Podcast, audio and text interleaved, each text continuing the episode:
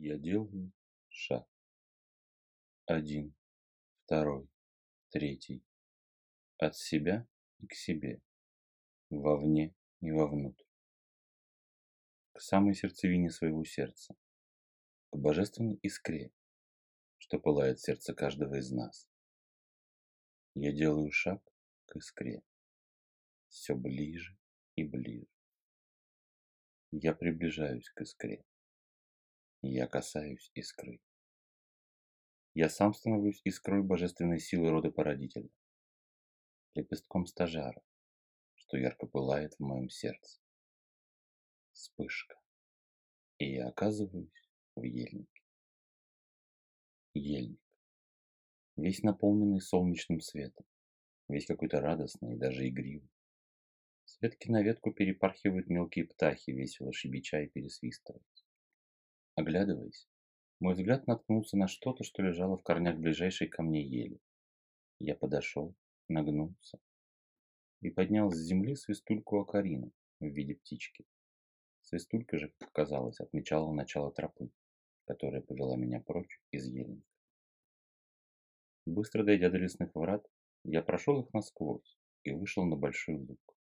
Под голубые небеса и яркое теплое солнце. Деревья вокруг луга уже были тронуты багрянцем. В воздухе повис тот незабываемый аромат чуть прелых листьев и поздних луговых трав, который бывает только ранней осенью. Весь луг был уставлен столами, а в центре был растянут огромный шатер, под которым ровными рядами сидели гости. Я подошел и пригляделся. Это же свадьба! Самая настоящая свадьба, справляемая от всей широты нашей славянской души. Во главе, за отдельным столом молодые. По бокам от них два почетных стола с родителями мужа и жены. Далее отдельные столы для каждого рода, которые ныне роднятся и пришли поздравить молодых. Ну а дальше уже шли столы и ряды для обычных гостей. На вид на большом лугу собрались как бы не целые две деревни. Звучали здравицы молодым. Гости ели, пили братчину из огромных чар веселились и наслаждались праздником. Перед столом молодых оставалось пустое незанятое пространство. И я увидел, как старец, облаченный в расшитые красными узорами белые одежды, тяжело опираясь на посох, вышел перед столом молодых. Мы празднуем сегодня и чествуем рождение новой семьи и закладку нового семейного очага. Мы поздравляем молодых и пьем здравицу за них самих, их новую семью и их будущих детей. Но мы чуть не забыли еще одних главных участников свадьбы – родителей и предков наших, благодаря которым мы появились на свет, встретились и теперь входим в родство родов. После слов волхва молодые встали, взяли с двух сторон большой каравай, поставленный перед ними на рушнике, и с поклоном подошли к родителям жениха, благодаря и их самих, и всех предков, щуров и пращуров рода мужа, за счастье жизни, прося дарования счастливого семейного союза и крепких деток. После родителей мужа наступил черед родителей жены. Молодые точно так же взяли новый каравай и точно так же на рушнике преподнесли его родителям жены. Благодаря их и в их лице всех предков, пращуров и щур, за счастье дарованной жизни, прося счастья и любви новому семейному союзу и крепкого здоровья будущим деткам. Ты видишь, как связь родовая тянется из явления в явление.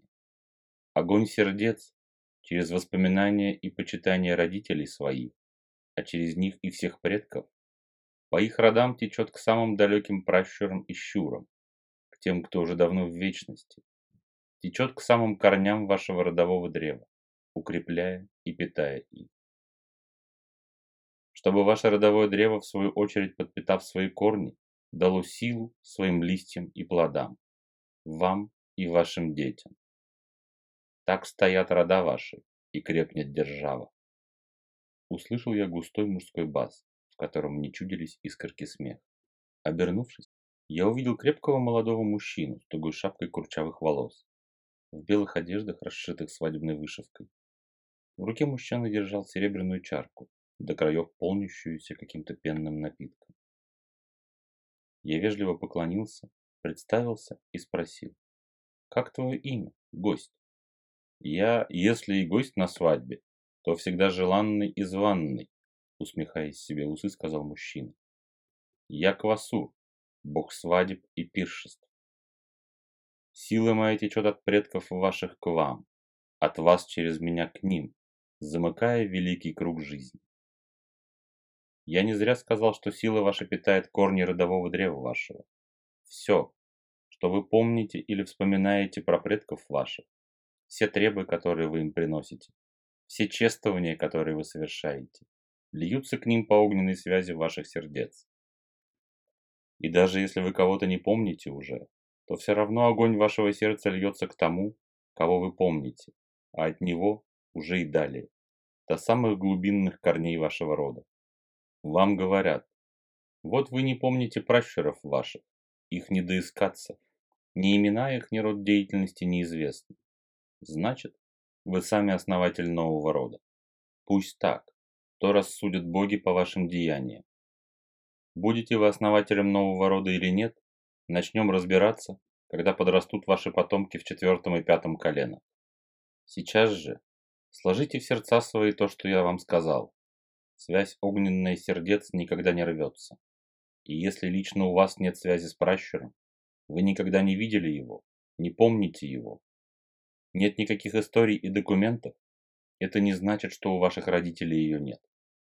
Они как минимум один раз видели и помнят, хотя бы в тот момент, когда отпечатывался образ духа отца в будущем ребенке. Через уважение и вежливое почитание родителей вы почитаете весь свой род до самых корней, а корни наши, как вы помните, лежат в богах. Вы внуки и правнуки богов, так что, почитая своих отца и мать, вы почитаете богов, направляя через них свой огонь сердца к богам. И возвратят вам боги уже свой огонь сердца, божественный. Почитать не значит беспрекословно слушаться и ждать, когда родители укажут вам, что надо делать. Почитать – это относиться с уважением и благодарностью к тем, кто дал тебе жизнь в этом явлении. Воздавать им своей теплотой сердца за все их труды и зачастую очень непростую жизнь, которую они прожили. Речь совсем не о любви. Тут либо ребенок любит родителей, либо нет. Сердцу приказать невозможно. Речь именно об уважении, чуткости, внимании и теплоте сердца, которую каждый может найти в себе и вылить в сердце родителей, ободряя их угасающее пламя. Представьте, что вы стоите на пороге вечности, а ваши родители уже за порогом, и вы держитесь за руки через этот порог и руки ваших родителей выскальзывают из ваших рук, как вы не пытаетесь и не стараетесь их удержать. Родители говорят вам, как любят вас. Вы уже едва различаете их удаляющийся шепот. Что прямо сейчас хочет крикнуть ваше сердце им в ответ? Какие чувства и энергии излить на прощание своим родителям? И когда вы это осознаете, вы сможете все энергии трансформировать огнем вашего сердца наполнить их своей теплотой и направить их родителям. Так и представляете, стоя у порога вечности и держа за руки уходящих родителей, что энергия вашего сердца течет к ним через ваши руки и наполняет их сердца. Чувствуйте свое тепло и любовь к ним. Чувствуйте их любовь и тепло к вам. На пороге вечности все равны. Никаких обид больше не существует.